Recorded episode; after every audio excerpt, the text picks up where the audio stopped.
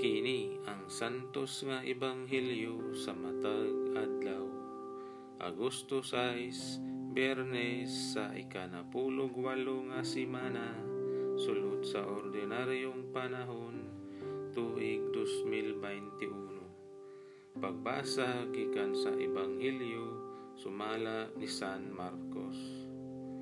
Pista karon sa Transfiguration of the Lord o pagkausab sa panagway ni Hesus.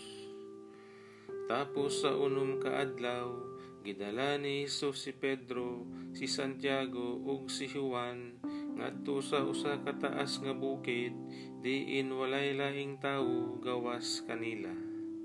Ug samtang nagtan-aw sila kang Hesus, nausab ang iyang panagway ang iyang bisti misanag sa hilabihang kaputi nga walay bisan kinsa sa tibuok kalibutan nga makapaputi sama ni ini.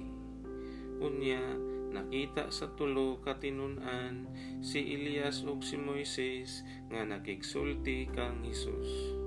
Ug miingon si Pedro kang Hesus, magtutudlo maayo nga ania kita dinhi maghimo kami og tulo ka payag-payag usaa lang kanimo usaa lang kang Moises ug usaa lang kang Elias.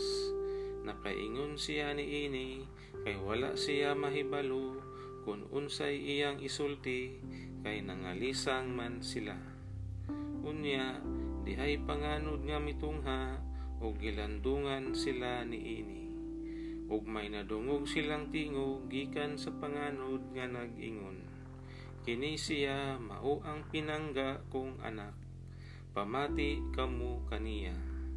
Gitan-aw dayon sa mga tinun-an ang palibot apan wala na sila nakitang tawo gawas lamang kang Hesus.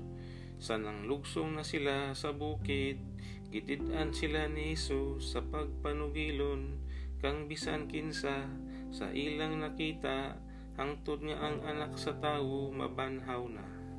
Gituman nila ang iyang sugo apan nalibog sila kung unsa ang kahulugan sa giingon niyang pagkabanhaw.